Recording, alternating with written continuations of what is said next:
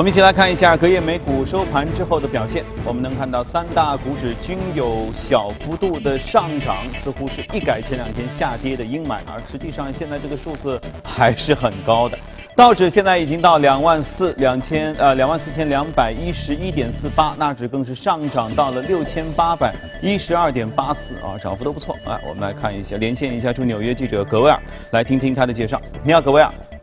早上，主持人，以波音为首的工业类股在周四领涨道指，波音股价涨幅达到百分之一点四，而事实上，受到利好财报数据的推动，这只个股自年初以来的涨幅已经超过了百分之八十。而在过去几个礼拜一直承受抛压的科技板块，则是继续呈现一个反弹。隔夜 Facebook 股价的涨幅达到约百分之二。而在公司消息方面，关注到通用电气，通用电气宣布将会在电力业务部门裁员一点二万人。在该占到该部门员工总数的百分之十八，进一步的来推进通用电气的减资重组计划。而根据《华尔街日报》的报道，超过半数的裁员将会发生在欧洲，包括了通用电气在法国、德国和瑞士的工厂。为能传统能源，比如说像是煤炭发电厂提供技术设备支持，一直是通用电气这家一百二十五年的老字号一直以来的一个核心业务之一。在去年的该部门的这个营收达到了二百七十亿美元，雇佣员工达到约五点七万人。但是伴随着传统能源行业的这个示威呢，在这一部分的。重组计划当中呢，也是通用电气考虑将会精简这个能源电力部门，而其主要的竞争对手西门子刚刚在上月宣布，为了应对需求疲软，将裁员六千九百人的计划。主持人，好，谢谢各位。接着我们来看一下欧洲的情况啊，欧洲前两天有点下跌，但今天似乎也局面有所不同。英国富时指数前两天上涨的挺好，但昨天有下跌。而德国 DAX 指数呢，就完全反过来，前两天有下跌，今天又有上涨。法国基本上还是持平。我们来连线一下欧洲记者薛娇，请他来做一下介绍。你好，薛娇。好的，主持人，周四欧洲股市打破了连续两天的跌势，开盘后小幅的走高，盘中波动较小。截至收盘，欧洲斯托克六百指数上涨百分之零点零二，报三八六点四；泛欧洲三百指数则微跌百分之零点零一，报幺五二零点幺五。昨日公布的数据显示，欧元区季调后的三季度 GDP 环比中值为百分之零点六，与预期和初值持平；同比中值为百分之二点六，高于预期的百分之二点五。从各分项数据来看，三季度中家庭消费支出、固定资本投资以及出口对于欧元经济区的增长贡献最为明显。数据公布后，欧元对美元并没有出现明显的波动，基本保持与开盘持平。目前，投资者最为关心的依然是英国退欧谈判的问题。周五是欧盟谈判代表巴尼尔给出的最后期限，英国必须在公民权利、财务结算以及爱尔兰的边界问题上与欧盟达成共识。目前最为棘手的爱尔兰边境问题上，据报道称，英国首相特蕾莎梅周四提交了修改后的协议文本，希望得到北爱尔兰以及爱尔兰双方的认可。而欧盟官员昨日也向媒体表示，在英国退欧分手费的磋商上取得了显著的进展，仅剩下数十亿欧元的差距。而围绕人员自由流动的磋商也有显著的推进。爱尔兰与北爱尔兰之间仍然存在着错综复杂的问题。主持人。好，谢谢薛娇啊。续着薛娇刚才说的英国脱欧的事儿，我们来聊一聊。呃，看剧的朋友都知道，美剧和英剧在节奏上、在风格上、在很多细腻程度上是有不同的。啊，世界上还有日剧啊、韩剧啊，或者还有其他啊，还有神剧啊等等。通常我们想，英剧啊，呃，结构非常完整，里面包袱暗线特别多，就是它是一个值得教科书一样的摊开来再梳理一次的剧情。但是。作为这个政府的一个大编剧，英国政府在脱欧这部剧上的编辑的手法似乎已经开始接近神剧了。你会发现有很多脑洞大开的设置。我们今天就和嘉宾一起来梳理一下这部有趣的神剧。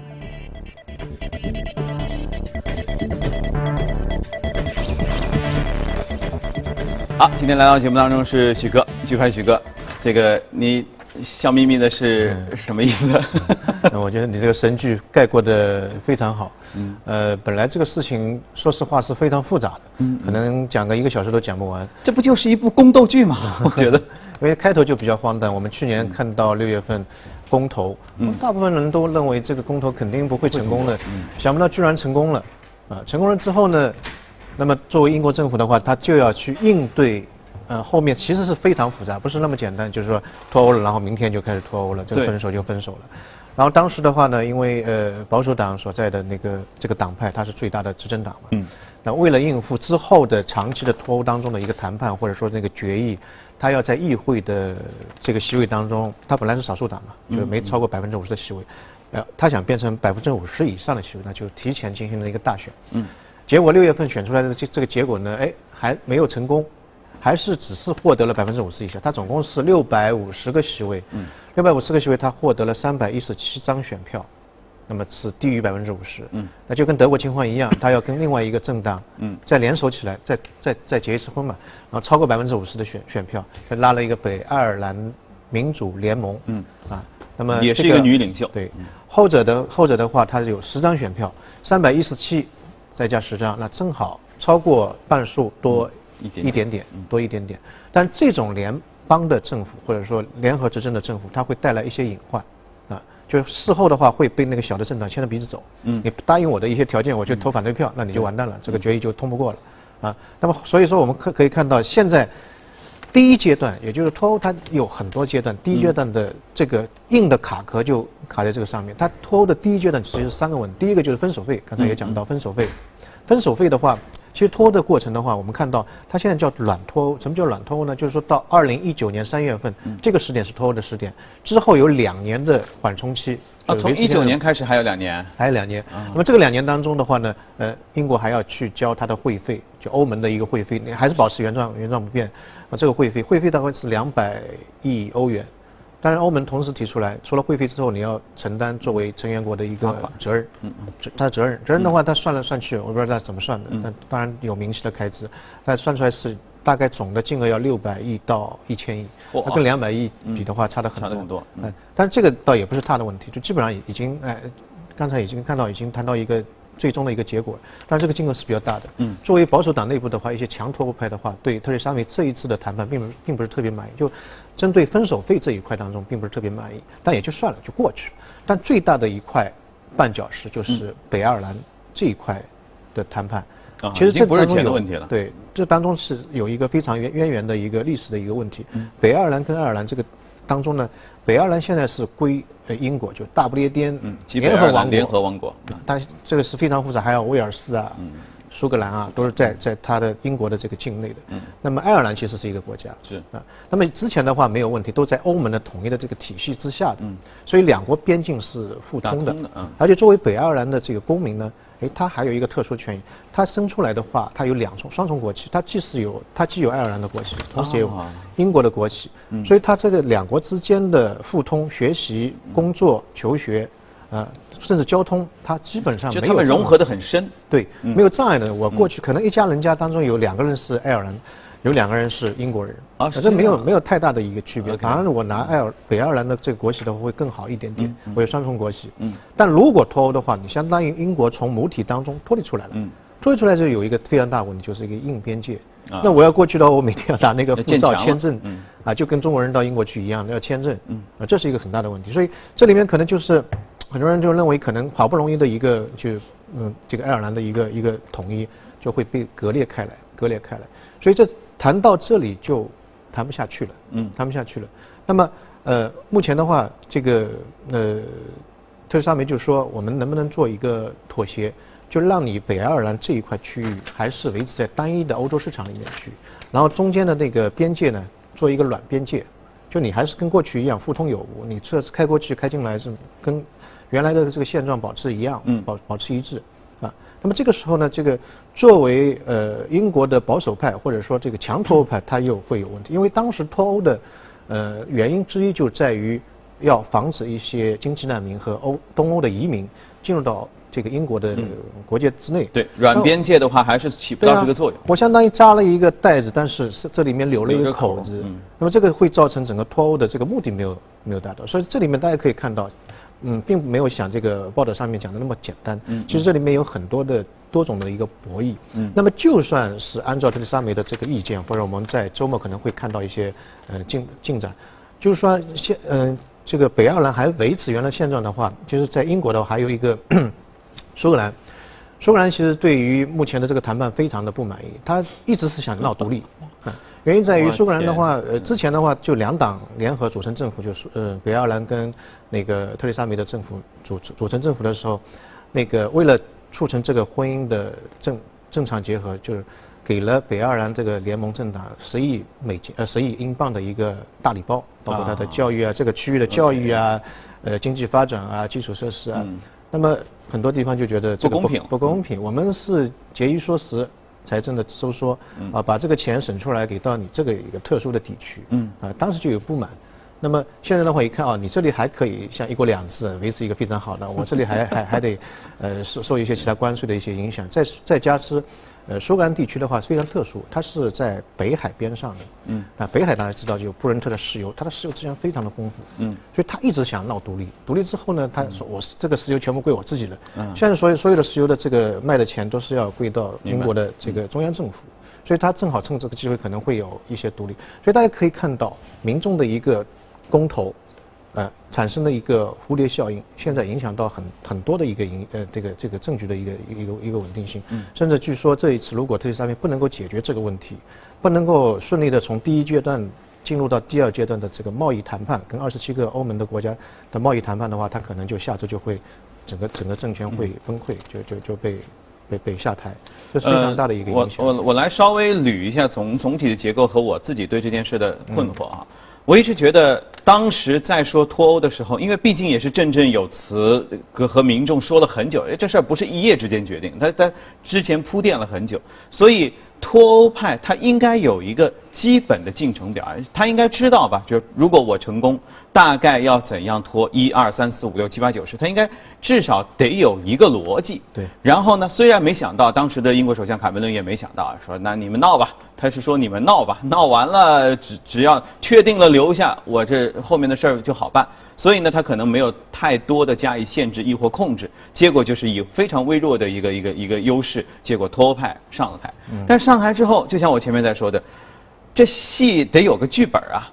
我的感觉是，他们就没有剧本。硬脱欧派和软脱欧派好像双方，亦或是拿出两个完全没有拼凑成一一个成系列的剧本，然后他们就开始上台这样演。也就是说，今天演的和明天演的，咱都互相不知道这戏是咋回事，所以一演就演到了今天。再加上还要去跟欧盟谈，去跟去欧盟那儿演，欧盟发现我的天哪，你们怎么 什么都没有就过来跟我谈，所以会变成这样一个僵持的局面。你有没有感觉是是不是他们之前真的什么都没想好？呃，就是本身这个事情，当然公这个公投的结果就是很出于大部分人人的一个意料。嗯。很多人只是因为当时的一个痛点，比如说啊，嗯，因为整个欧盟的一个政策，我要听欧盟的一个政策，所以说我现在经济发展不好，因为有很多的难民造成英国国内的恐怖袭击增增增增加。嗯。所以他们看到的是一个结果。如果说我脱离欧盟之后，我会获得多少好处？嗯嗯。啊，但他不知道要走到那一步的过程当中，你会失去很多东西。是。那么你怎么样去克服？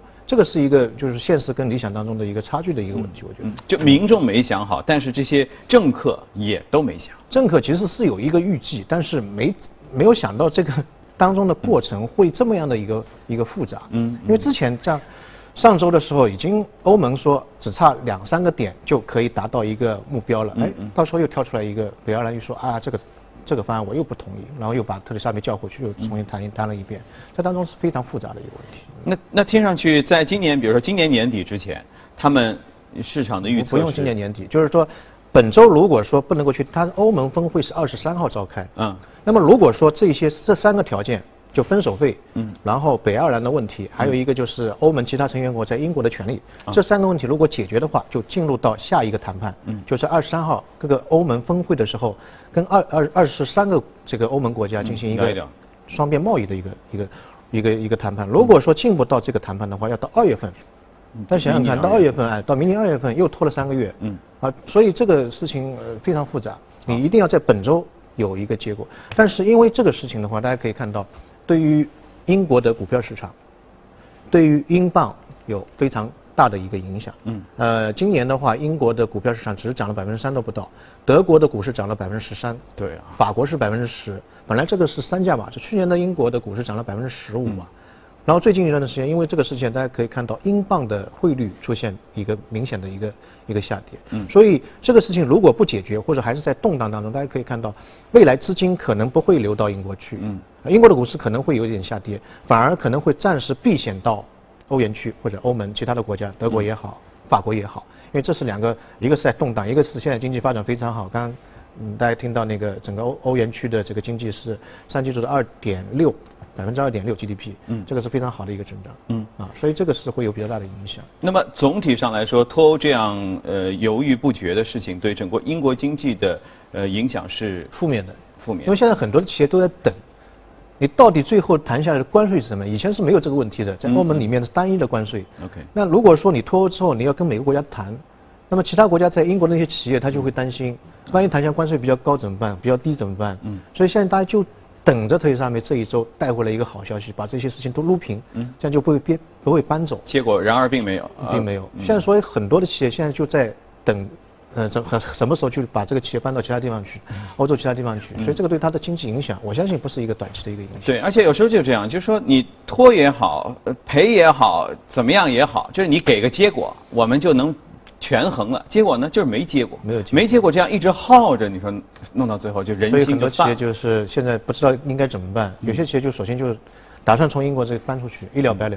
所以现在会是一个进入英国的抄底的好机会吗？呃，我觉得可能还要稍微再等一等，特别是本周你要等等掉吧，这个结果到底出来怎么样？然后再后期就是他跟每一个国家当中的一个双边谈判，这个很重要。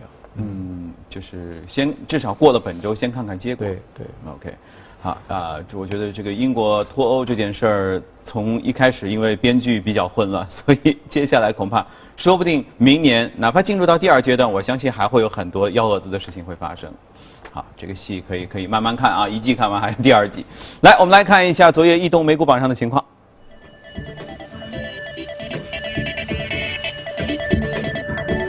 榜单当中，我们能看到行业方面，联合大企业、建筑材料、科技服务啊、金融等等这些都涨幅靠前。呃，在个股方面，生物技术涨得高啊，这个大伙儿都明白。医药设设备、零售、包装和货柜这些都涨得挺多。好，这是一家医疗器械公司。对，这家医疗器械公司还是做的蛮传统的一种治疗。嗯，其实我们去看医疗生物，有些东西是看不懂，啊，治疗癌症啊，或者说基因治疗看不懂。但这一家你肯定看看得懂，因为是非常传统的一种疾病，就是鼻窦炎。嗯，鼻窦炎。呃，它是因为隔夜被一家叫史赛克的医疗公司给买了，哎，传传说是被收购了，所以溢价百分之五十，涨的是比较高，六六点六二亿美元的一个一个价格把它买了。嗯，那么这一家公司呢是做一个鼻窦炎的治疗，其实鼻窦炎是非常普遍的，在美国的话，成人当中百分之十二的人有这个鼻窦炎，大概是两千九百万的。这什什么样一个疾病啊？就就是呃鼻窦其实。在那个鼻子上面后端的，就是如果说你有这个鼻窦炎的话，你会发现这个流鼻涕，就是不断的流鼻涕，然后鼻塞，嗯，嗅觉方面，甚至严重的话可能压迫视神经，啊，啊，对脑神经也也会有影响。这个是，呃，很多小孩子都有，然后老年人也比较多，身体抵抗力不是特别好的时候，我以为这是个过敏现象，不是。呃，它是鼻窦在这个鼻子后方，当然下面也有一共四个鼻窦，然后呢，它当中有一个非常细小的一个一个一个管子，那么一旦发生鼻窦炎的话呢，这个管子会臃肿起来，把这个通道给堵住，然后里面呢会会发炎啊什么什么样的发炎，嗯，那么这个呃传统的治疗方式呢，就可能吃一点抗生素，嗯，但抗生素的话，你这个管道还是堵住的，嗯嗯，所以你要长期吃抗生素会造成一些后遗症，大概百分之六十会有后遗症，嗯啊，还是治疗不了。不了非常的清楚。那么另外一种就是内窥镜的一个手术，就把那个刺刺穿之后，里面做做一个手术，比比较痛痛的。那么在这一家公司呢，他做了一个叫做气球扩张的一个新的一种手术的方式。嗯，它就是这个管子缩进去之后呢，它会这个这个靠着那个鼻腔的边上，它会慢慢扩张。嗯，换说就把这个管道给撑开了。嗯，撑开之后里面进行一个清洗，清洗完之后把这个病灶就完全就就就就洗掉了。这个不是和那种接血管，就疏通那个血管的呃。那疏通很相关有一点，一根细的东西进去，然后打开给它通一通。因为我看过他的视频，看过他的那个这个解剖图，其实好像不是特别复杂，但是它当中肯定有它的技术含量的，否则也不会有那么厉害的一个一个一个企业在在这个里面。嗯。那么它的这个叫微创，基本上接近无痛，什么概念呢？呃，如果说无痛是零，嗯，剧痛是十，嗯，它大概在二点八左右，啊，就基本上没什么痛，有点感觉，然后没有这个穿刺的时候的这个创伤或者充血，或者是流大量的血，啊，另外一个呢，它的这个治疗的这个根治性比较比较快，整个美国的话，一年在鼻窦炎的治疗方面是有八百六十亿美金的一个市场，它是在美国的医疗开支当中是在占到前十当中的这个。这个这个一份子，所以因为生这个病的人多啊，所以要这么治的人多，而且呢，它有很多是慢性的，慢性就是要它不断的吃药或者不断的去去去治疗，所以这是后续性是非常强的一强的一个东西。所以这家企业现在呃目前呃大概整个营收在四千到六千亿美金左右，嗯，那么未来整个市场大概十亿美金。所以未来大家都非常看好，它是二零一五年一月份的时候上市的，所以未来的这个前景是非常好的。做医疗那种东西，我觉得你去做生物医疗，其实风险是蛮大的。嗯。啊，因为你也看不懂这个东西。像这种非常传统的，而且呃，在这个人群当中是比较普遍的一种疾病，相对来说会比较嗯比较符合规律啊。对。那这就这种治疗方法以前没有是吧？没有，而且他已经申请专利了。嗯。啊，他申请专利，非常简单，一个小时之后就可以。做完这个手术，嗯，好吧。虽然我现在还没有鼻窦炎，这但是替有鼻窦炎的朋友们说一声啊，至少有这样一个治疗方法，估计也不便宜。对，OK，再等等吧。P2P 网贷平台 Lighting Club 股价在周四呢重挫了百分之十五点五三，原因是公司调低了第四季度的业绩展望。对明年业绩的展望也低于预期啊！截至目前为止呢 l e d i n g Club 的股价年内已经累计下跌了百分之三十二。金科能源日前公布了第三季度未经审计的财务报告，财报显示呢，金科能源第三季营收是六十四点二亿人民币，同比下降百分之二十点四，净利润是一千一百三十万元人民币。股价方面呢，昨天是报收二十四点四八美元，上涨了百分之二点七七。英国金融时报报道说呢，如果美国的税改法案最终获得通过，苹果将减少至多四百七十亿美元的预期税收支出，啊，从而成为税改的最大的受益者。根据现行税制，如果企业把海外利润带回国内，必须支付百分之三十五的企业税，而按照共和党的提案，针对这部分资金的税率将下调至不超过百分之十四点五，无论企业是否把这笔钱汇回国内。评级机构穆迪的数据显示，苹果在海外拥有两千五百二十亿美元的现金和投资。在现行税制下，如果苹果把海外资金汇回国内，预计必须缴纳七百八十六亿美元的税款。专家表示称，根据参议院版本的税改法案，苹果将针对以往的海外利润立即缴纳估计达三百一十四亿美元的税款。税改前后的两个数字至少相差四百七十亿美元。超过了其他任何一家美国企业的年利润。当地时间六号，美国底特律联邦法院判处大众前高管施密特七年徒刑，并处以四十万美元罚金。他是因排放门而在美被判监禁的第二人。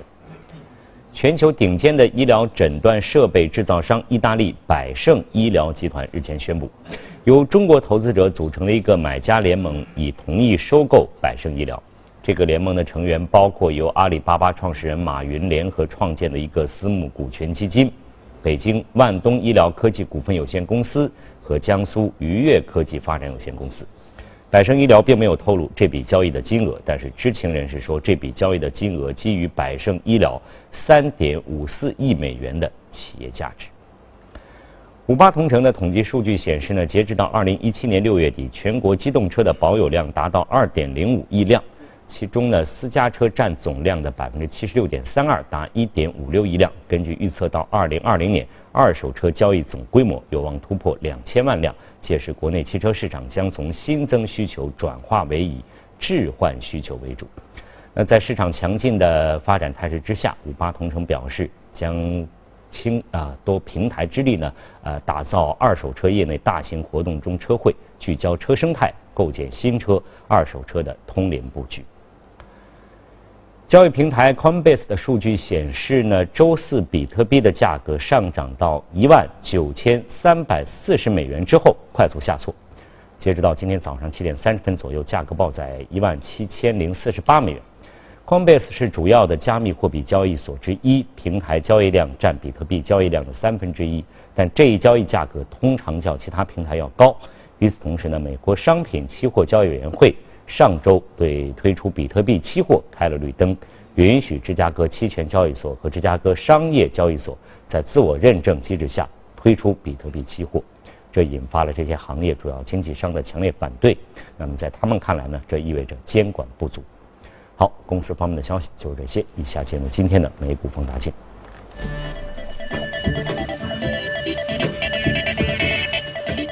特币这个价格实在是太吓人了。前两天还在说突破一万四，觉得这这这天价。昨天一万九啊！对，年初的时候只有一千一千左右。是。四月份大概四呃三千多一点，而且这两天是涨得非常厉害，最近一个月还涨百分之五十。像坐火箭一样速度。嗯，是。但另外一个方面，大家可以看到，就黄金的价格，还反而是出现了一些下滑。嗯嗯。这个背景就是在。大家可以看到，最近一段时间整个全球的边缘局势不是特别稳定。嗯嗯。一个方面，现在都去比特币避险了。对对对，有有这个这个因素的影响，但比特币整个容量相对来说比较小，所以资金一进去就砰一下出现上来。好，我们还是回到我们今天要说的这个呃个热股啊，这是一家轨道军工企业，呃，航天军工，是就说是不是它的这个主战场不是在地面上，也不是在低层空间，它是得到天上太空武器。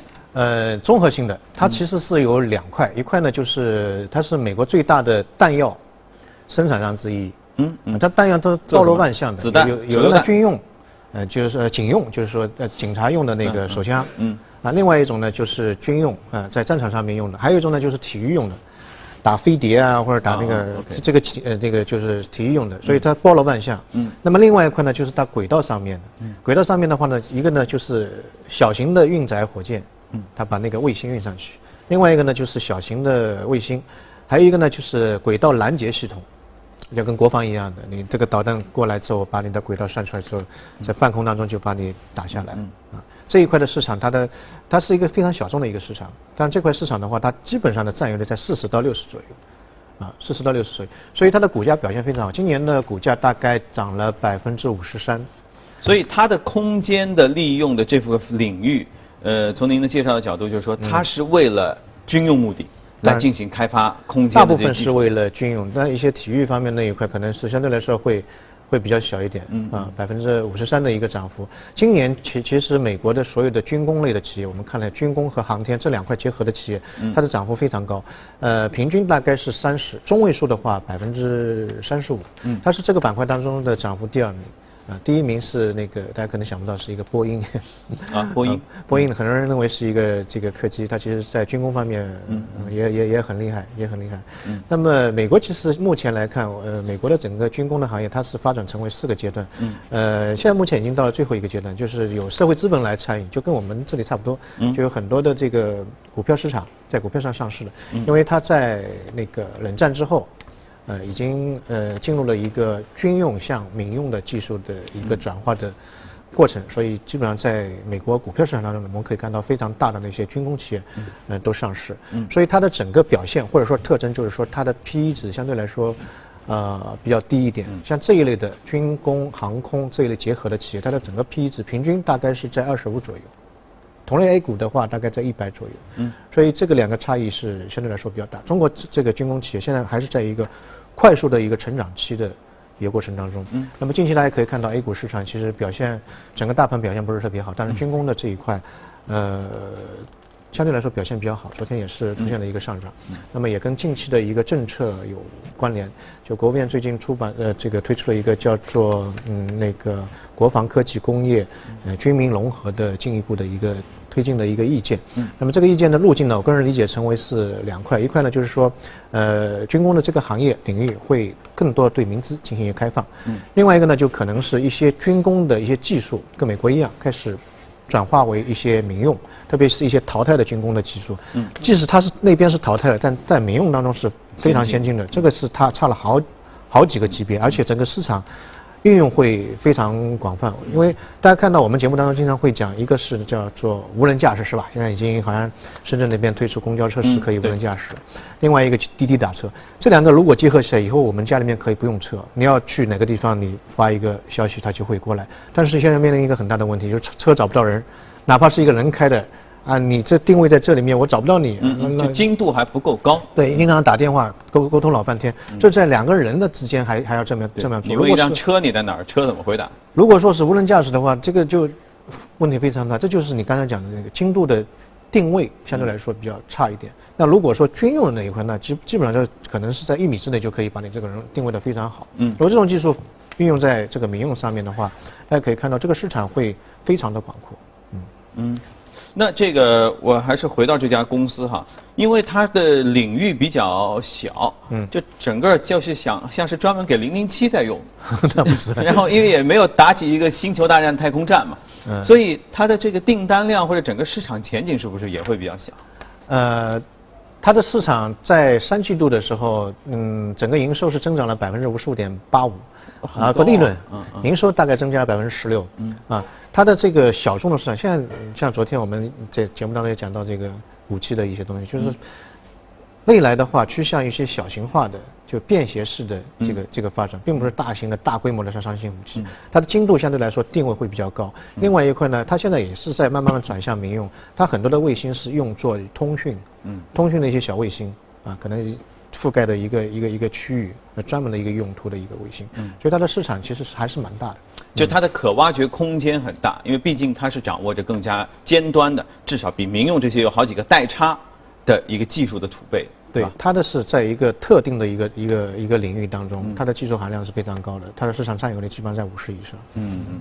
所以虽然听上去并没有什么互联网的那那种故事啊、产品啊、营销手段啊，其实这些也不需要，因为人家掌握着最。先进的核心的技术。